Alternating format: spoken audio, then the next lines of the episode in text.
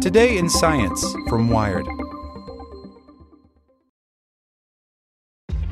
This episode is brought to you by ShipStation. You know, some things take a lot of work, like sending little robots to far off distant planets. And just as that's challenging, so too is running a successful e commerce business, especially when there's so much to do. So I want to introduce you all to ShipStation. Now, I love using ShipStation because of its easy to use dashboard, which makes managing orders and printing labels a breeze and super smooth. Oh, and the customer service is just out of this world. It's exactly what you need to help grow your business. Sign up for your free 60-day trial at shipstation.com slash technews. That's shipstation.com slash technews. Without the ones like you, who work tirelessly to keep things running, everything would suddenly stop. Hospitals, factories, schools, and power plants, they all depend on you. No matter the weather, emergency, or time of day, you're the ones who get it done. At Grainger, we're here for you with professional grade industrial supplies. Count on real time product availability and fast delivery. Call clickgrainger.com or just stop by.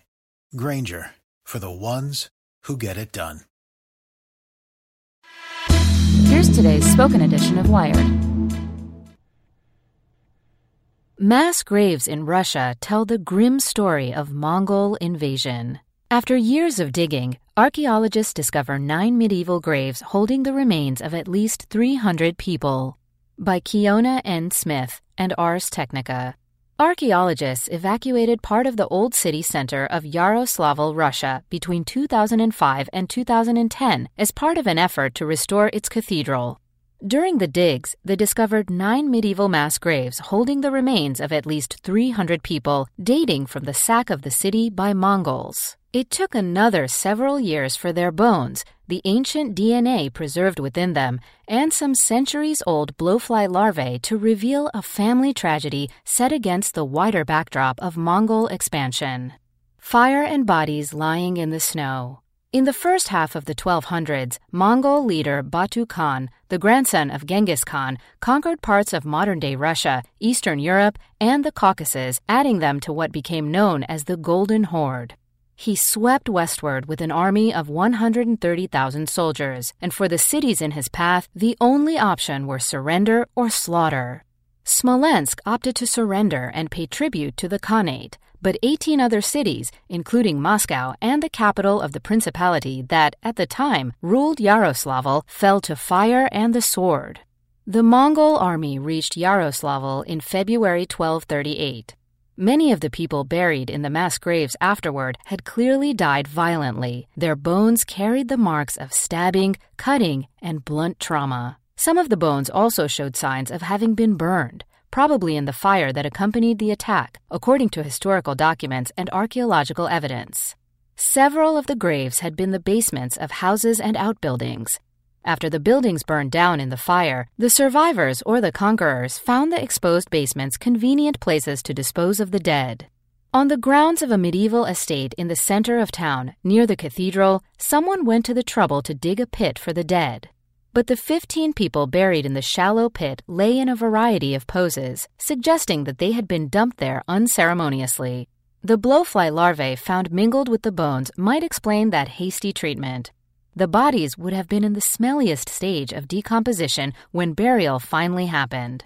The larvae remained in remarkably good condition, even after 800 years of burial.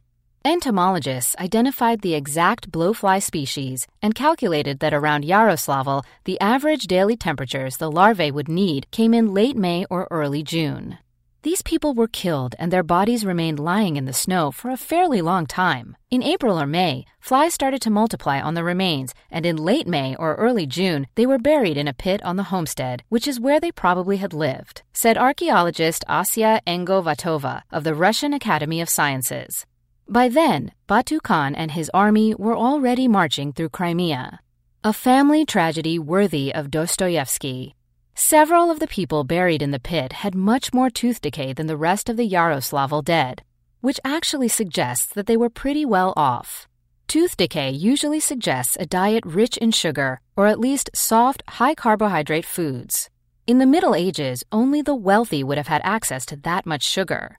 And artifacts found where the house once stood suggest that the estate had been relatively wealthy until it burned down during the Mongol attack. Engovatova says it's reasonable to think that the people buried in the middle of the estate lived and died there. Some clues in the bones suggested that a number of the people in the mass grave may have been related. Several of the skeletons shared traits that could have been hereditary, such as spina bifida and a cranial suture, one of the joints between bones in the skull, that stayed open long after the age when it usually fuses shut. To test that idea, geneticist Karis Mustafin and Irina Alborova of the Moscow Institute of Physics and Technology sampled ancient DNA material from eight skeletons.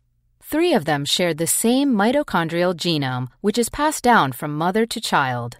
Anthropologists say the three relatives were a woman, probably at least 55 years old when she died, a woman somewhere between 30 and 40 years old, and a young man about 20 years old. The DNA analysis also helped calculate how closely the people were related. Engovatova and her colleagues say the most likely scenario is that the three people represent a grandmother, her daughter, and her grandson. Another person, buried in a nearby grave, came from the same maternal lineage. Engovatova and her colleagues presented their findings at a recent international anthropology conference in Moscow. In addition to recreating the overall picture of the fall of the city in 1238, we now see the tragedy of one family, Engovatova said. What's not known, of course, is who buried them a relative, a neighbor, or a conqueror. Yaroslavl rebuilt after the fire, as it had done after numerous other fires in its history.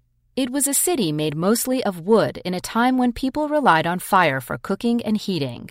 The principality to which the town belonged would spend the next 250 years as a vassal state to the Golden Horde, but not without more conflict and death.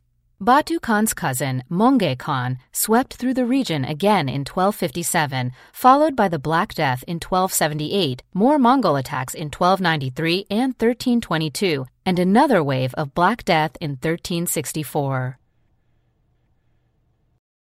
For the ones who work hard to ensure their crew can always go the extra mile, and the ones who get in early so everyone can go home on time, there's Grainger, offering professional grade supplies backed by product experts so you can quickly and easily find what you need.